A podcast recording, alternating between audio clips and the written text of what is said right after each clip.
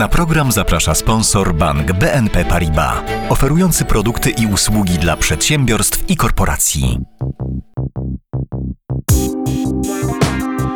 Puls biznesu do słuchania. Dzień dobry, ja nazywam się Marcin Bołtryk, a to jest Puls biznesu do słuchania. Przemysł motoryzacyjny jest niezwykle istotny dla polskiej gospodarki. Nasz kraj jest produkcyjnym zapleczem Europy.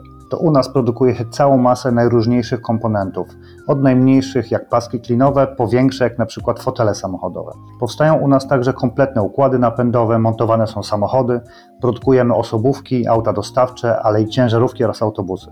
Wszystko to jest możliwe dzięki gigantycznym inwestycjom, jakie w ciągu minionych dwudziestu kilku lat udało nam się przyciągnąć. Oczywiście inwestorzy nie wybierali nas na piękne oczy. Zapraszam na podcast o tym, czym oczarowaliśmy zagraniczne koncerny w przeszłości oraz o tym, czy wystarczy nam tego czaru na przyszłość.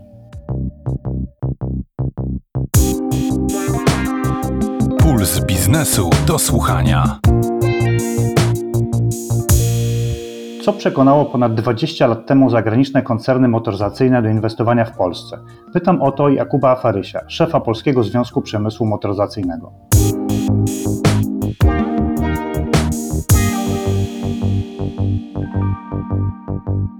To może zacznijmy od tego, że mm, jak e, skończył się w Polsce socjalizm, komunizm czy cokolwiek to nie było, to myśmy byli w dość dobrej sytuacji, ponieważ e, jeszcze wcześniej w ramach e, RWPG, przypomnę, że to była Rada Wzajemnej Pomocy Gospodarczej, czyli taki odpowiednik EWG socjalistyczny, był dokonany pewien przydział czy też podział produkcji motoryzacyjnej.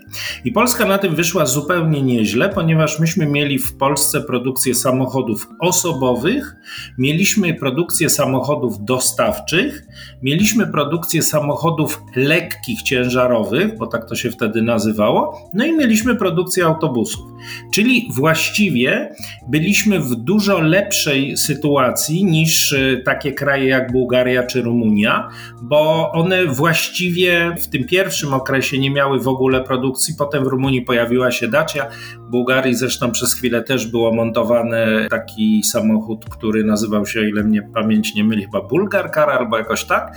W każdym razie to było na licencji Renault. Mała skala produkcji. Myśmy byli naprawdę w niezłej pozycji. Jakie tego było konsekwencje? Ano takie, że na początku lat 90. myśmy mieli po pierwsze zakłady produkcyjne, które to prawda, produkowały przestarzałe produkty, no bo Nysa, bo Żuk czy Jelcz PR-110, czyli autobus na licencji Berleta, to były samochody, które miały już no, najlepsze dni y, zdecydowanie za sobą. Ale mieliśmy miejsca, mieliśmy zakłady, mieliśmy, co bardzo ważne, wykształconą kadrę i mieliśmy sieć poddostawców i dostawców podzespołów i części. To było bardzo ważne, w związku z czym producenci zachodni natychmiast zainteresowali się naszymi zakładami, natychmiast pojawili się inwestorzy, którzy chcieli być w Polsce. DEU wygrało chyba dlatego, bardzo często mówi się, że to był zły wybór. Ja absolutnie nie chcę gloryfikować tego wyboru, zresztą wtedy zupełnie nie byłem w tym e, temacie, jeżeli tak można powiedzieć, w związku z czym mogę być chyba w miarę obiektywny. Natomiast e, wtedy jednym z głównych warunków było zachowanie zatrudnienia nie tylko w samym FSO, ale też e, we wszystkich filiach, a tych filii było, było sporo.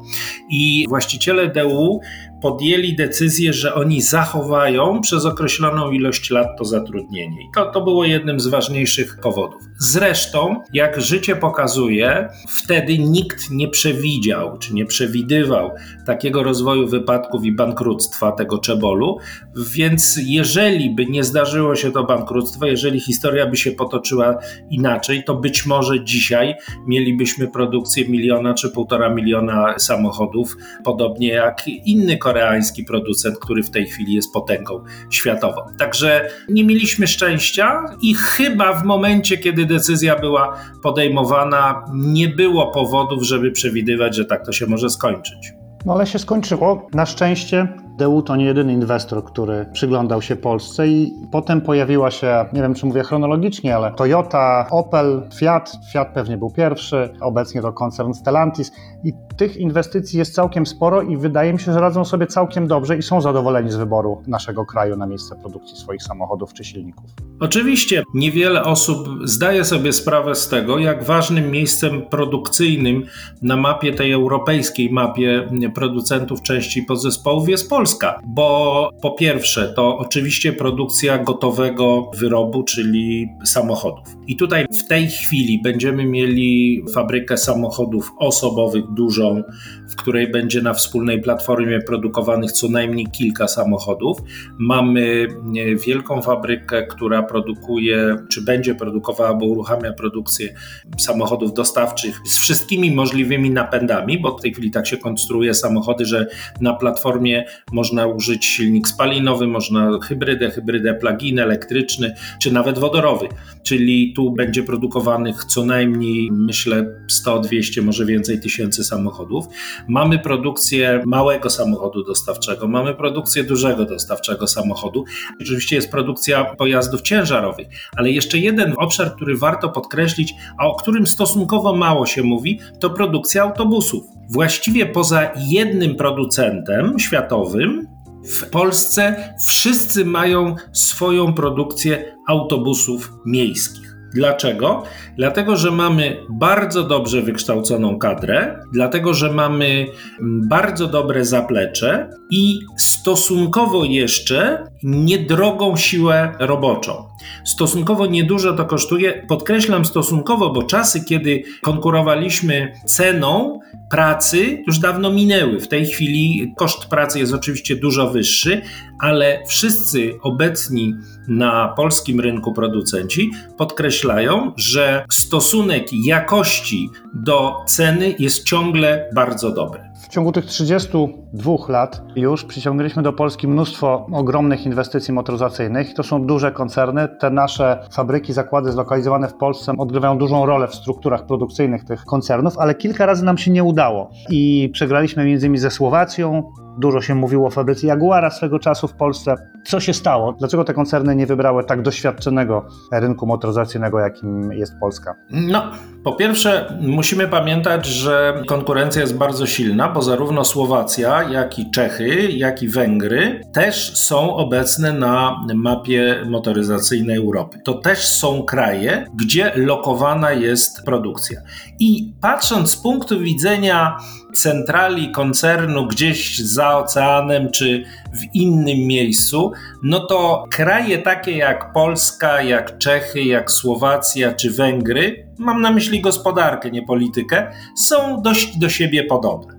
To nie jest tak, że to jest kompletnie inna rzeczywistość, w związku z czym czasem decydują jakieś drobne rzeczy. Mówi się, że jedną z dużych inwestycji Słowacy wygrali dlatego, że obiecali, że wybudują autostradę do tego miejsca. Nie wiem, czy tak było, bo nie byłem negocjatorem, natomiast czasami oczekiwania inwestorów są dość e, specyficzne i czasami decydują bardzo drobne rzeczy.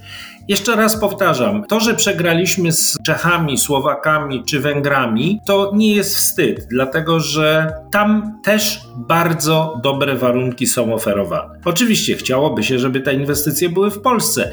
Czasami to było coś nieopatrznie powiedziane, czasami to był e, wybór e, taki troszkę poza, nie chcę powiedzieć poza racjonalny, bo to za dużo powiedziane, ale czasami też decydują względy polityczne. Także myślę, że tak w życiu już jest, że jeżeli jest kilka krajów, które chciałyby ściągnąć inwestycje, no to te inwestycje mniej więcej, można powiedzieć, z grubsza przy porównywalnych warunkach w miarę równo trafiają.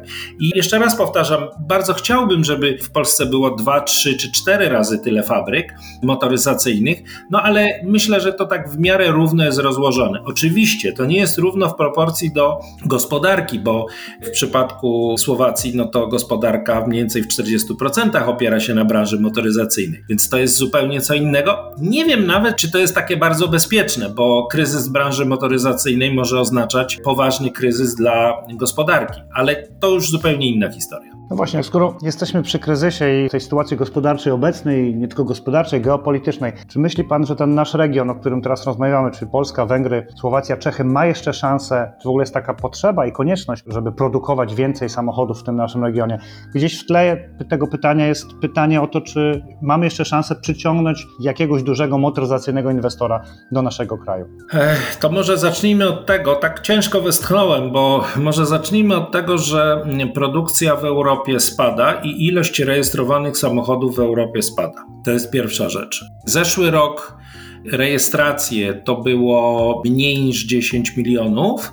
Myślę, że w tym roku to będzie 8,5 może. Rynek spada. I nie sądzę, żeby jakikolwiek producent zdecydował się na to, żeby od początku wybudować fabrykę. Wydaje mi się, że ostatnią fabryką, jaka w Europie była wybudowana, to w Polsce właśnie produkcja dużego samochodu dostawczego we wrześni. To jest wielki zakład wybudowany zupełnie od nowa. Dlaczego tak mówię? Dlatego, że tak jak powiedziałem, rynek spada, spada produkcja, spada ilość rejestracji i spada też produkcja, więc nie sądzę, żeby któryś z producentów zdecydował się budować fabrykę zupełnie od zera. To prawda, jesteśmy dzisiaj w bardzo ważnym i bezprecedensowym miejscu, jeżeli chodzi o branżę motoryzacyjną, ale myślę, że znacznie prościej jest nawet całkowicie zmienić fabrykę już istniejącą, na przykład pod samochody bateryjne czy produkcję kiedyś w przyszłości samochodów wodorowych, niż budować to od y, zera. Dlatego, że mamy pracowników, mamy wszystkie zezwolenia, mamy energię elektryczną, wodę itd., itd., itd. I nawet jeżeli przyjdzie nam dość poważnie unowocześnić fabrykę, to per saldo to jest tańsze niż budowanie od y, początku. Co oczywiście nie oznacza, że być może, że któryś z producentów wpadnie na taki pomysł, ale wydaje mi się to być dość mało prawdopodobne. Panie Jakubie, bardzo dziękuję za tą króciutką historię inwestycji motoryzacyjnych w Polsce. Gościem Pulsu Biznesu do Słuchania był Jakub Faryś, prezes Polskiego Związku Przemysłu Motoryzacyjnego. Dziękuję pięknie, do usłyszenia.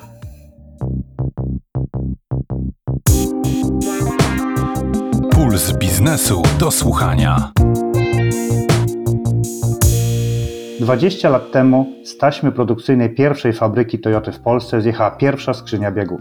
Oto jak z perspektywy dwóch dekad Toyota ocenia decyzję zbudowania zakładu właśnie w Wałbrzychu, pytam Dariusza Mikołajczaka, prezesa Toyota Motor Manufacturing Poland.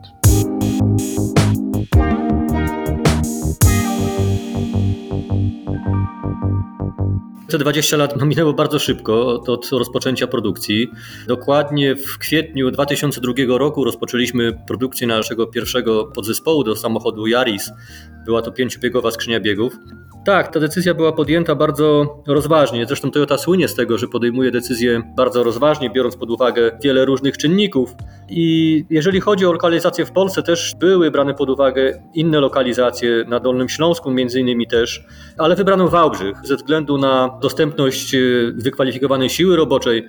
Wałbrzych to było miasto przemysłowe, gdzie był przemysł górniczy mocno rozwinięty. Też, tak powiem, jeżeli chodzi o dostępność wysokiej e, klasy specjalistów, inżynierów, mając na uwadze wrocławskie uczelnie, których jest dużo i które szkolą doskonałych fachowców. No i też jeżeli chodzi o położenie geograficzne właśnie, Dolny Śląsk i Wałbrzych sam sobie, jak na tamte czasy, bo proszę pamiętać, to był rok 1999, kiedy Toyota podjęła tą decyzję o lokalizacji. Na tamten czas Dolny Śląsk był całkiem nieźle skomunikowany z resztą Europy, z zachodnią czy z południową Europą.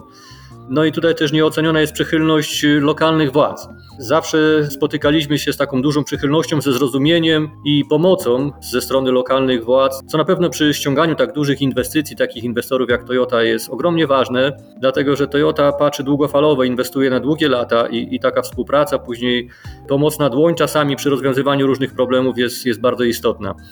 Więc y, to wszystko zdecydowało właśnie o tym, że jesteśmy w Wałbrzychu, a już później dalszą konsekwencją tego było właściwie prawie po dwóch latach podjęcie decyzji o tym, żeby też zainwestować w drugą naszą fabrykę w Wielczu Laskowicach, również na Dolnym Śląsku. Właśnie, a czy było niebezpieczeństwo tam pod koniec lat 90., kiedy Toyota rozważała możliwość wybudowania fabryki w Europie, że ta fabryka nie będzie zlokalizowana w Polsce, tylko na przykład na Słowacji, w Rumunii czy na Węgrzech? Trudno jest mi powiedzieć, natomiast tak, no przy takich inwestycjach no, chyba wszyscy wiedzą, że rozważane są różnego rodzaju lokalizacje. Na początek oczywiście w różnych różnych krajach. Później w ramach jednego kraju też najczęściej są dwie, trzy propozycje przedstawiane. Więc no, w tej chwili już mi się ciężko odnieść, to już było ponad 20 lat temu, ale tak, no, było rozważanych kilka lokalizacji też w różnych krajach, no ale cieszę się, że właśnie wygrał Wałbrzych i Leszczaskowice w Polsce, także to jest dla nas no, bardzo fajna rzecz, że tyle czasu już tutaj pracujemy i że Toyota podjęła tę decyzję. Zaczynaliście od produkcji pięciobiegowej skrzyni biegów, Potem dochodziły kolejne komponenty. Dzisiaj, co jest pewnym wyróżnikiem dla polskich zakładów, powstają w Polsce kompletne układy hybrydowe. To jest chyba jeden z pierwszych albo pierwszy zakład poza Japonią, który te rzeczy produkuje. Jakby pan tak zechciał podsumować te 20 lat, ile Toyota zainwestowała, ile przewinęło się osób przez fabryki, ile Toyota zatrudnia ludzi dzisiaj w, w zakładach? Jak zaczynaliśmy, to była fabryka na jedną linię produkcyjną. Zatrudnialiśmy w tamtym momencie około 350 osób i naprawdę nikt nie przypuszczał, że osiągniemy tak dużą skalę inwestycji i zatrudnienia, jaką mamy teraz. Myślę, że podczas tych 20 lat udowodniliśmy wielokrotnie, że naprawdę mamy bardzo dobre wyniki. Tak powiem, fajnie się wpisaliśmy też w Toyota Way, w taki system produkcyjny Toyoty. I jeżeli chodzi o nasze wyniki, czy jakościowe, kosztowe, y, inne, jesteśmy na porównywalnym poziomie albo lepsi nawet w niektórych obszarach niż Japonia, więc udowodniliśmy przez te lata, że warto tutaj inwestować. I w tej chwili no, fabryka się rozrosła do naprawdę sporych rozmiarów. Można powiedzieć, że z takiej fabryki, która produkowała tylko manualną, jedną skrzynię biegów pięciobiegową, w tej chwili jesteśmy centrum napędów hybrydowych w Europie jednym z większych zakładów y, na świecie tego typu. Mamy w tej chwili 9 linii produkcyjnych, zatrudniamy około 3300 ludzi, więc y, grubo ponad 3000 ludzi zatrudniamy w obu zakładach, w Wielczu i w Wałbrzychu, a poziom inwestycji sięgnął około 1,5 miliarda euro. Więc y, to pokazuje skalę naszej operacji i jesteśmy no, chyba jedną z najbardziej takich skomplikowanych, można powiedzieć, operacyjnie, technologicznie fabryk, dlatego że produkujemy i silniki, i napędy hybrydowe, i manualne skrzynie biegów. Mamy również u siebie kuźnie, procesy kucia, spiekania z proszków metali, odlewnie wysoko, nisko ciśnieniową, także większość procesów, y, które są potrzebne do produkcji silników czy napędów hybrydowych mamy u siebie. Już nie mówiąc o ostatnich nowych inwestycjach, które również y, przyniosły nam produkcję silników elektrycznych, właśnie do napędów hybrydowych, co jest też dla nas bardzo istotne. Ja miałem okazję uczestniczyć w uruchomieniu tej linii silników elektrycznych i zauważyłem, że też macie na, na miejscu w fabryce dział badań i rozwoju. To też jest taka nobilitacja chyba dla fabryki, prawda? Tak, to był taki też mój osobisty cel. Walczyliśmy o to naprawdę długo. Nie było łatwo. E, dlaczego? Ponieważ tym, e, tym działem wpisaliśmy się w taką globalną sieć testów, badań, jeżeli chodzi o Toyotę. E, dlatego, że robimy badania nie tylko na swoje potrzeby, ale też na potrzeby innych zakładów na przykład. I to jest, to jest tak wejść na wyższy poziom, dlatego że potrzeba innych umiejętności, potrzeba naprawdę dużego wyszkolenia, żeby takie badania nie tylko przeprowadzić, ale je zinterpretować. Więc teraz to, co mnie cieszy, to jest to, że wiedza, którą posiadamy w naszej fabryce, którą nasi ludzie posiadają, pozwala na to, że, że robimy takie testy, na przykład napędów hybrydowych, czy też silników spalinowych, ale nie tylko je robimy, ale podsumowujemy wyniki, interpretujemy je i naszą gotową interpretację wysyłamy do siedziby w Japonii z jakimiś już konkretnymi propozycjami. Także jest to już wyższy poziom, że tak powiem, operacyjny i takiego know-how. No, zawsze o to zabiegałem i cieszę się właśnie, że udało nam się, że tak powiem, razem z tymi inwestycjami hybrydowymi również wejść na ten poziom, co jest, co jest dla mnie osobiście bardzo istotne, ale dla rozwoju naszego zakładu również jest bardzo ważne, patrząc w przyszłość. No właśnie, tak na koniec e, chciałem zadać takie pytanie o przyszłość, bo fabryka Toyota wyewoluowała z niewielkiego zakładu produkującego jakiś jeden podzespół do takiego dość istotnego w całym koncernie ogniwa, który już e, prowadzi testy i podejmuje pewne decyzje. Jaka przyszłość stoi przed zakładami? w którą stronę się będziecie rozwijać i jakieś najbliższe pomysły? Z tego co widzimy, to napędy hybrydowe jeszcze przez następnych kilka, może nawet kilkanaście lat będą takim dominującym napędem, jeżeli chodzi o silniki, o, o samochody Toyoty. Więc ten projekty, które teraz wdrożyliśmy, a, a było to sześć projektów hybrydowych w ciągu czterech lat, to jest też ewenementem na skalę światową, że w ciągu tak krótkiego czasu tyle projektów udało nam się wdrożyć z sukcesem. Więc y, zakończyliśmy tutaj te inwestycje nakładem około miliarda, ponad miliarda złotych Teraz spokojnie patrzymy w przyszłość na te najbliższych kilka lat. Oczywiście dalej się rozwijamy. Teraz e, jesteśmy na etapie instalacji następnych linii silników elektrycznych do napędów hybrydowych. E, natomiast zgodnie z naszą też wizją, e, którą opracowaliśmy w naszym zakładzie, przyglądamy się elektromobilności i tutaj oczywiście mając na uwadze napędy hybrydowe, będziemy się dalej rozwijać w kierunku samochodów zeroemisyjnych. Tutaj spokojnie patrzę w przyszłość właśnie i póki co właśnie kładziemy mocno na, na napędy hybrydowe, których produkcję dopiero rozpoczęliśmy i oczywiście przyglądając się temu, jak dalej będzie rynek postępował, rozwijał się, jeżeli chodzi o samochody y, czysto zeroemisyjne. 20 lat to też jest taki okres, po przeżyciu którego można stwierdzić, czy ten pomysł, żeby zbudować fabrykę w Polsce, w Wałbrzychu, był dobry. Jak pan go ocenia po tych 20 latach działalności w Polsce? Ja oczywiście bardzo dobrze, ale patrząc oczami inwestorów, y, właścicieli firmy, czyli koncernu Toyota, często oczywiście rozmawiam z przedstawicielami Toyoty w Japonii czy naszej centrali w Brukseli. Wydaje mi się, że są zadowoleni z tej decyzji. Są zadowoleni, a na potwierdzenie tego są kolejne inwestycje, które po prostu do nas przychodziły, zaczynając od małej fabryczki, kończąc na ogromnych dwóch zakładach, ponad 3000 ludzi, ogromne inwestycje. I tak jak Pan zresztą wspomniał, i to jest prawda, pierwsza fabryka napędów hybrydowych poza Azją, więc to pokazuje, że mamy duże zaufanie, że wzbudzamy duże zaufanie, że jesteśmy tak powiem, zdolnym zespołem. I tutaj no, Japończycy, ale też nasi właściciele z Brukseli pokładają w nas naprawdę duże nadzieje, ale nie tylko nadzieje, ale mają duże zaufanie do naszej kadry zarządzającej, do naszych pracowników, do całości zakładu i, i tego, co robimy. Więc myślę, że postrzegają tę decyzję jako dobrą decyzję i dlatego też patrzę spokojnie w przyszłość, dlatego że taki dobry zakład po prostu też ma przed sobą na pewno dobrą przyszłość. Panie Dariuszu, bardzo dziękuję za rozmowę i do usłyszenia. Naszym gościem był Dariusz Mikołajczak, prezes Toyota Motor Manufacturing Manufacturing Poland. Dziękuję bardzo, do widzenia.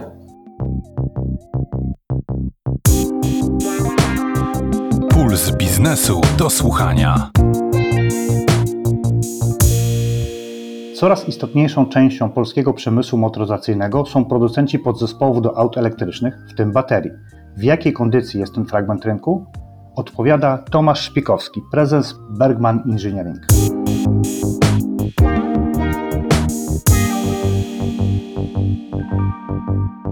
W porównaniu z y, niemieckim rynkiem y, jesteśmy oczywiście o wiele mniejsi, ale to za przyczyną tego, że nasz rynek motoryzacyjny, ten e-mobility jest w fazie początku rozwoju.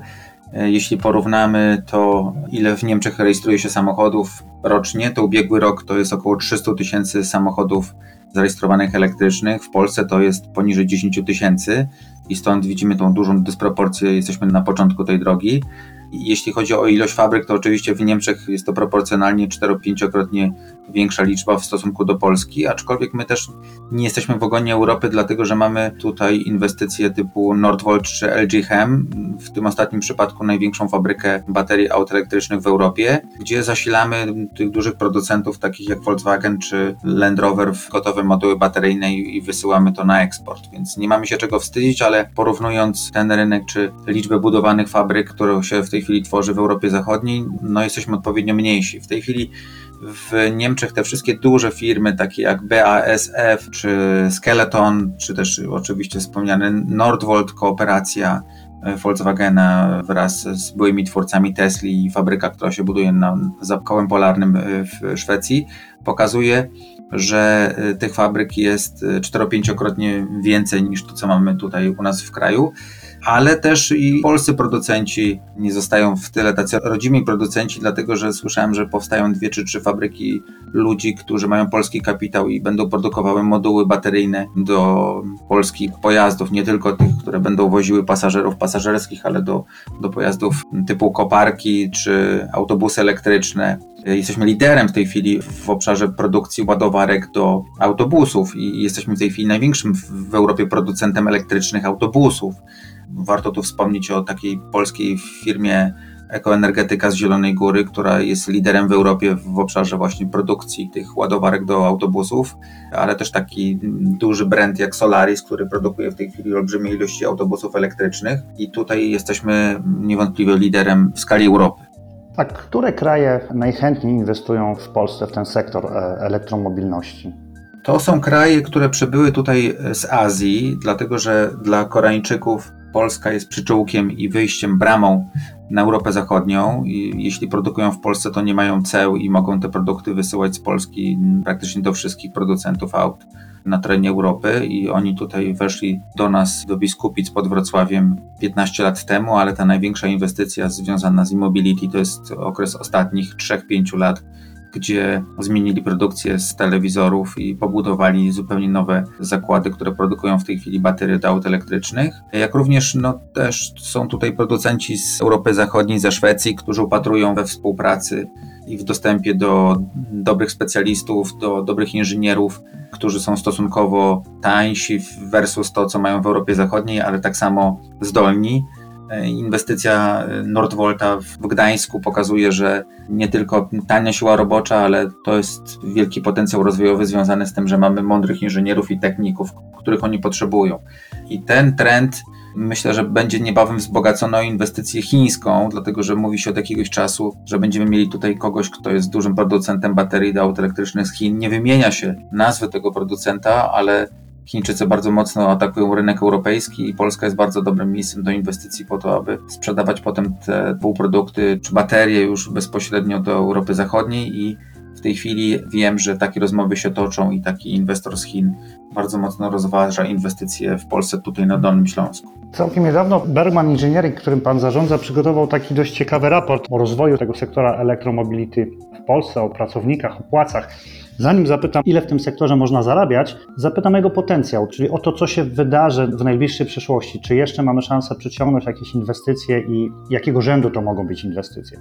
Musimy zacząć od wyobrażenia sobie samochodu elektrycznego, który jest zupełnie innym samochodem, który ma 40% mniej części w stosunku do takiego napędu konwencjonalnego, gdzie nie mamy w środku skrzyni biegów, nie mamy alternatora, mamy tak naprawdę cztery silniki i komputer po środku. I pokazuje to trend w postaci tego, że ten łańcuch dostaw i ci dostawcy do tego rodzaju projektu muszą być zupełnie inni. I w tej chwili wszyscy dostawcy, którzy do tej pory produkowali części mechaniczne związane choćby ze wspomnianą skrzynią biegów, muszą zmienić profile produkcji. To jest bardzo duży challenge, bardzo duże wyzwanie dla tych y, dostawców po to, aby wpasować się w oczekiwania rynku. I tak naprawdę odpowiadając na to pytanie, można powiedzieć, że ten potencjał jest olbrzymi, dlatego że wszyscy dostawcy w tej chwili muszą zmienić formułę dostaw i, strategię pod dużych producentów aut elektrycznych, i to jest zupełnie inny świat.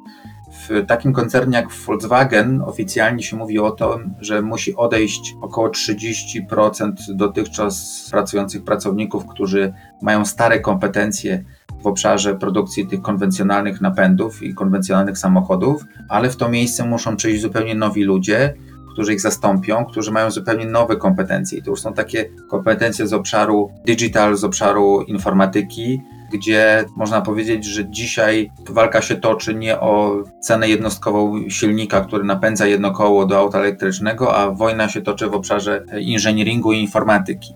I sam prezes Volkswagena przyznał, że jeśli porównuje się z tym, co oferuje Tesla, to Volkswagen w obszarze IT i tego connectivity jest 5 lat opóźniony w stosunku do tego, co oferują amerykańscy producenci.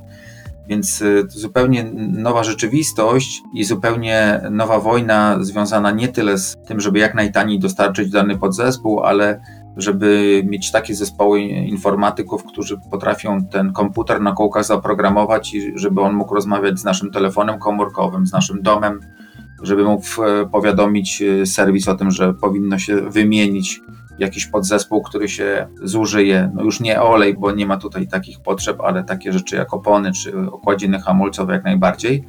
I wojna o to, żeby ta rewolucja e-mobility była coraz bardziej zyskowna dla koncernów poprzez to, że ten cały transport będzie się odbywał na zasadzie wypożyczenia tego samochodu, który będzie samodzielnie jeździł w sposób autonomiczny. Ten samochód zaproponuje nam pewne usługi, zakupy w środku, zawiezie nas do danego sklepu, który jest rekomendowany będziemy mogli w środku dokonać zakupy e-commerce'owe, które będą czekały na nas pod domem. Jakby zupełnie nowy styl życia oferują auta elektryczne i autonomiczne i my musimy powoli przestawiać tą gospodarkę i zapraszać tych inwestorów do Polski, którzy są związani właśnie z informatyką i z tym, w jaki sposób używać tych samochodów po to, żeby one dawały nam jak największy komfort życia, jak najmniej zanieczyszczały środowisko, ale żeby to było te usability i connectivity, czyli jak najbardziej zintegrowane urządzenia z nami, ten samochód jak najbardziej obecny w naszym życiu, który stanowi nie tylko o naszym przemieszczaniu się, ale o stylu życia i komforcie życia.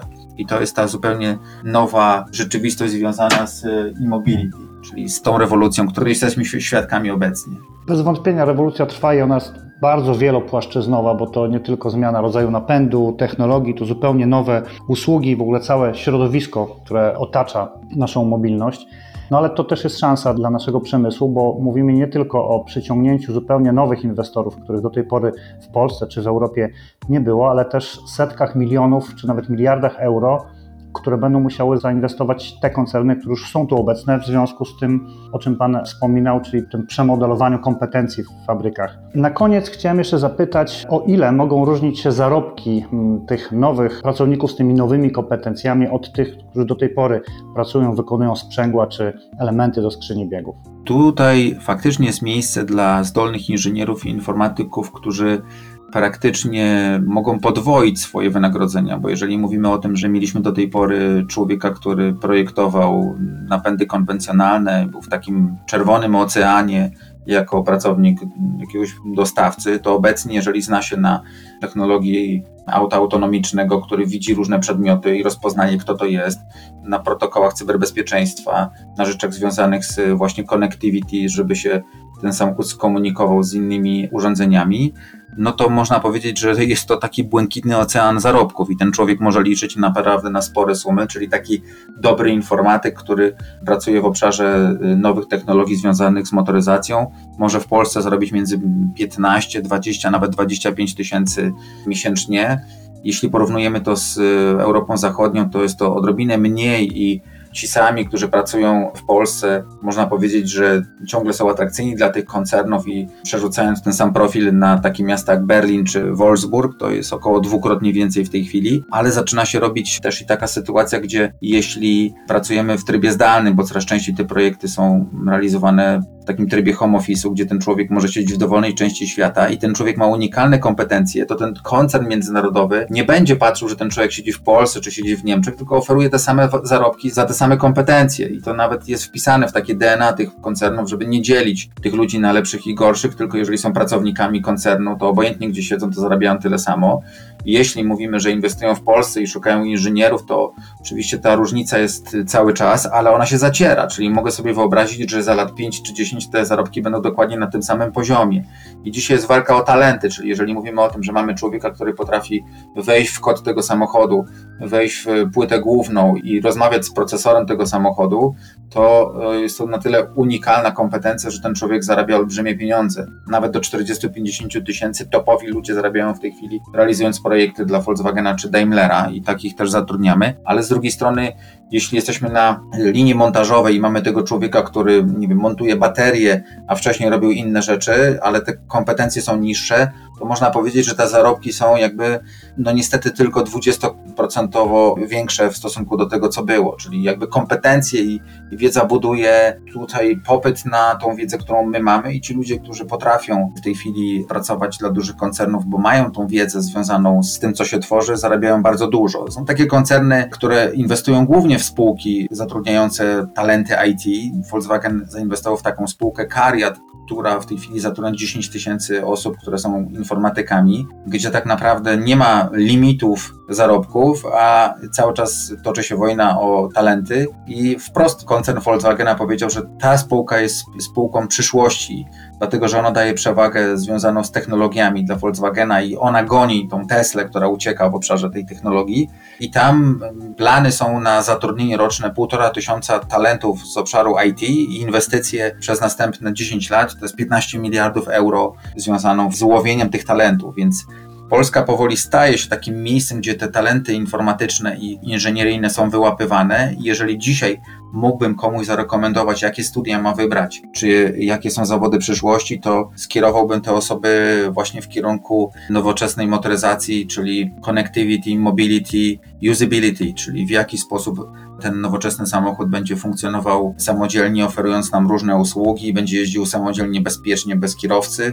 I ta rewolucja powoli następuje, bo widząc te projekty, które my realizujemy dla koncernów typu Daimler czy Volkswagen, widzimy zapytania właśnie o takich inżynierów czy o takich informatyków. To jest jakby przyszłość Polski, żeby zaoferować tym dużym koncernom zdolnych młodych ludzi z tego obszaru, jakby kształcić jak najwięcej ludzi z tego obszaru i my naturalnie poprzez to, jak dużo ludzi mamy, mamy olbrzymi potencjał mądrych i zdolnych inżynierów, informatyków, jesteśmy atrakcyjni cały czas inwestycyjnie dla tych dużych koncernów. Ja się spodziewam tego rodzaju inwestycji, czyli nie tyle w montownię, bo to w tej chwili nie jest walka o, o niższy koszt człowieka na linii produkcyjnej, co o wojnę talentów z tych technologii high-techowych.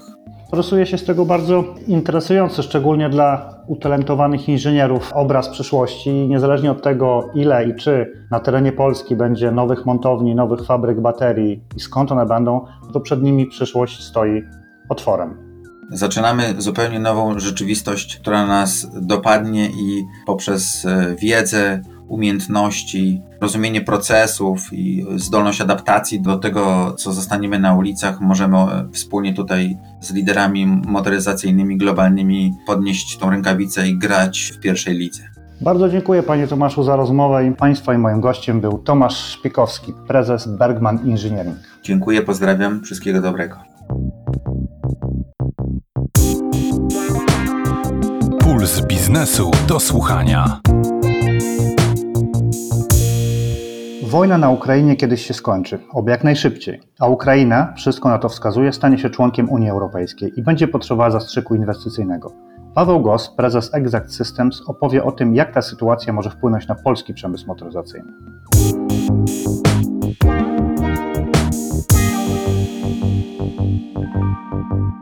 Wszystko to, co się dzieje dobrego i e, to, na co liczymy, jeśli chodzi o przyszłość e, przemysłu motoryzacyjnego, rzeczywiście jest za wschodnią polską granicą. Wynika to trochę z tego, że sam pociąg, który wiezie te wszystkie części, komponenty do budowy samochodów, który dzisiaj tak naprawdę ciągle brakuje ze względów na i sytuację popandemiczną związaną z brakiem półprzewodników i również z tym, że po wybuchu wojny na Ukrainie rzeczywiście szczególnie wiązek elektrycznych do budowy samochodów jest mniej i są mniej dostępne, powoduje, że oczy skierowane są właśnie w tym kierunku, w których jeszcze jest relatywna siła robocza, która jest w dobrej cenie, bo nie można mówić o niej, że ona jest tania, a po drugie rzeczywiście jest możliwość skorzystania z potężnych zasobów, które są akurat w takim kraju jak Ukraina czy nawet Białoruś. Na wielu konferencjach, na których byłem, zwykło się mówić, że to Białoruś jest takim klasycznym sleeping beauty, jak to nazywali ją inwestorzy zachodni, ze względu na to, że jest to kraj, który w sytuacji, w której stanie się krajem demokratycznym, automatycznie stanie się bardzo interesującym miejscem do lokowania nowych inwestycji. Takie samo podejście będzie rzeczywiście dotyczyło Ukrainy, a szczególnie wtedy, kiedy to Ukraina stanie się e, członkiem Unii Europejskiej, ponieważ automatycznie stanie się bezpiecznym miejscem do lokowania nowych inwestycji, zakładając, że oczywiście e, konflikt zbrojny, który dzisiaj trwa, e, dobiegnie końca i nastąpi potężny, masywny wysiłek w odbudowie tego kraju, jakim dzisiaj jest Ukraina jak potencjalnie ciekawy może być to rynek dla przemysłu motoryzacyjnego. Na samej Ukrainie nie produkuje się zbyt wielu aut i od wielu lat widzimy, że ilość samochodów nowo produkowanych na Ukrainie jest niewielka w stosunku do, do Polski czy do Czech. Natomiast potencjał rynku, siła rynek wewnętrzny, te 40 milionów mieszkańców, to wszystko, co w sytuacji, w której będzie stabilne otoczenie, stabilne otoczenie biznesowe szczególnie, będzie powodować, że Ukraina stanie się naprawdę bardzo interesującym miejscem do lokowania nowych inwestycji zagranicznych i będzie śmiało konkurować z takimi krajami jak Polska, jak Czechy, Słowacja, czyli obecni tuzowie, można powiedzieć, dla lokowania nowych inwestycji przez przemysł motoryzacyjny w Europie i nie tylko w Europie. Tak to mniej więcej będzie wyglądać. Tak jak my dzisiaj jesteśmy takim zapleczem motoryzacyjnym Europy i produkujemy tutaj mnóstwo podzespołów, w przyszłości ten środek ciężkości może się przenieść na wschód. Tak, i myślę, że to się już dzieje i to się będzie działo na większą skalę niż do tej pory. Ale na tą sytuację ma wpływ to, co się dzieje w Chinach i to, co się działo w trakcie lockdownów i w trakcie pandemii e, w Chinach. Dzisiaj Chiny przeżywają trudny okres, gdyż dopiero w tym momencie są zamykane miasta i tak naprawdę ma to realny wpływ na ich gospodarkę. I myślę, że wiele koncernów zachodnich, szczególnie producentów samochodów, e, wyleczyło się z tego, aby e, nawet szukając tańszego kosztu nabycia części czy podzespołów, kierowało swoje zamówienia do chińskich fabryk, gdyż y, jak widać to, że coś jest zamówione, to nie do końca musi przybyć na czasy na miejsce i na pewno do Europy, aby móc z tego zmontować gotowy samochód. Dzisiaj większość działów zakupów stara się lokować wszelkie nowe inwestycje, jeśli chodzi o dostawców i rynek dostawczy, poddostawczy w rejonie Europy samej jako kontynentu, ale w szczególności w Europie Wschodniej i ten trend na pewno się utrzyma. Europa Środkowa jest najbardziej konkurencyjna, jeśli chodzi o kwestię kosztu wytworzenia, jest najbardziej konkurencyjna, jeśli chodzi o koszt pracownika i tak naprawdę jego kwalifikacje, więc myślę, że wycofywanie się z zamówień azjatyckich i przenoszenie tych zamówień na rynek europejski, o ile oczywiście nasi dostawcy będą w stanie temu sprostać, to jest kierunek y, już dzisiaj widoczny i to zmienia definicję samego just in time, tak? Sama definicja, koncepcja just in time, którą to właśnie przemysł motoryzacyjny, czyli y, najbardziej zaawansowany jakościowo i wielkoseryjnie przemysł y, na świecie, który ją, tą koncepcję wytworzył, wymyślił i wdrożył. Dzisiaj od niej się odchodzi, odchodzi się od niej ze względu na to, że zerwane łańcuchy dostaw nie pozwalają na taką elastyczną e, sytuację z dostawami na czas. To się zmienia i to się zmienia na trwale, dopóty, dopóki będziemy mieć sytuację niepewności w łańcuchach dostaw. Tu jeszcze tak podrążę tematem inwestycji. Rozumiem, że Ukraina będzie bardzo atrakcyjnym rynkiem dla nowych inwestorów, czy dla koncernów, które będą chciały budować nowe fabryki różnych podzespołów. Pytanie, czy ta wolna Ukraina i demokratyczna Ukraina i Ukraina, która jest członkiem Unii Europejskiej, jest w stanie jakoś zagrozić polskim zakładom czy inwestycjom, które już funkcjonują w naszym kraju? Myślę, że nie. Przynajmniej w krótkim horyzoncie czasowym nie, dlatego że Ukraina będzie potrzebować mnóstwo czasu, aby po pierwsze odbudować swoją infrastrukturę, aby też zakładając, że e, ten konflikt zostanie przerwany jakimś rozsądnym pokojem, który to będzie respektowany. Każdy biznes potrzebuje przynajmniej trzech rzeczy, tak? Musi mieć podstawowe prawa własności, które są zagwarantowane, musi mieć spokój i musi mieć dobrą infrastrukturę do tego, aby taki biznes prowadzić. I to wszystko musi mieć Ukraina i dopiero wtedy tak naprawdę będzie mogła konkurować z rynkami, które dzisiaj sobie mm, radzą od wielu lat i są partnerami dla przemysłu motoryzacyjnego od wielu, wielu lat, takim na przykład krajem jest Polska.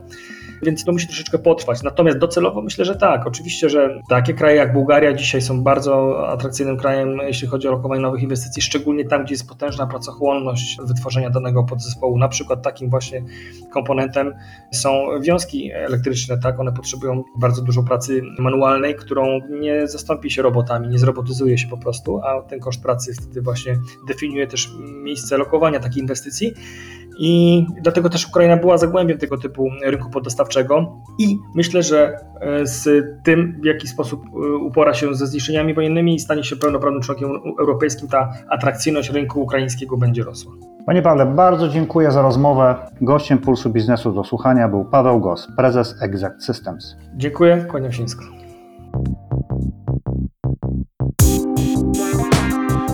Puls Biznesu do słuchania. Poza kryzysem wywołanym pandemią oraz tym będącym następstwem wywołanej przez Rosję wojny, polski przemysł musi stawić czoła transformacji, związanej głównie z rozwojem elektromobilności. Polska cały czas ma jednak ogromny potencjał inwestycyjny. By go nie zmarnować, należy jednak zachować elastyczność, bo nic nie jest dane raz na zawsze. Podobnie jest z klimatem. Wobec ostatnich wydarzeń temat ochrony środowiska został nieco zepchnięty na dalszy plan, nie stracił jednak na aktualności. Za tydzień Małgorzata Grzegorczyk i jej goście opowiedzą o tym, jak liczyć ślad węglowy. Serdecznie zapraszam. Tymczasem dziękuję za poświęcony czas. To był Puls Biznesu do Słuchania. Marcin Bałtryk. Do usłyszenia. Puls Biznesu do Słuchania. Na program zapraszał sponsor bank BNP Paribas, oferujący produkty i usługi dla przedsiębiorstw i korporacji.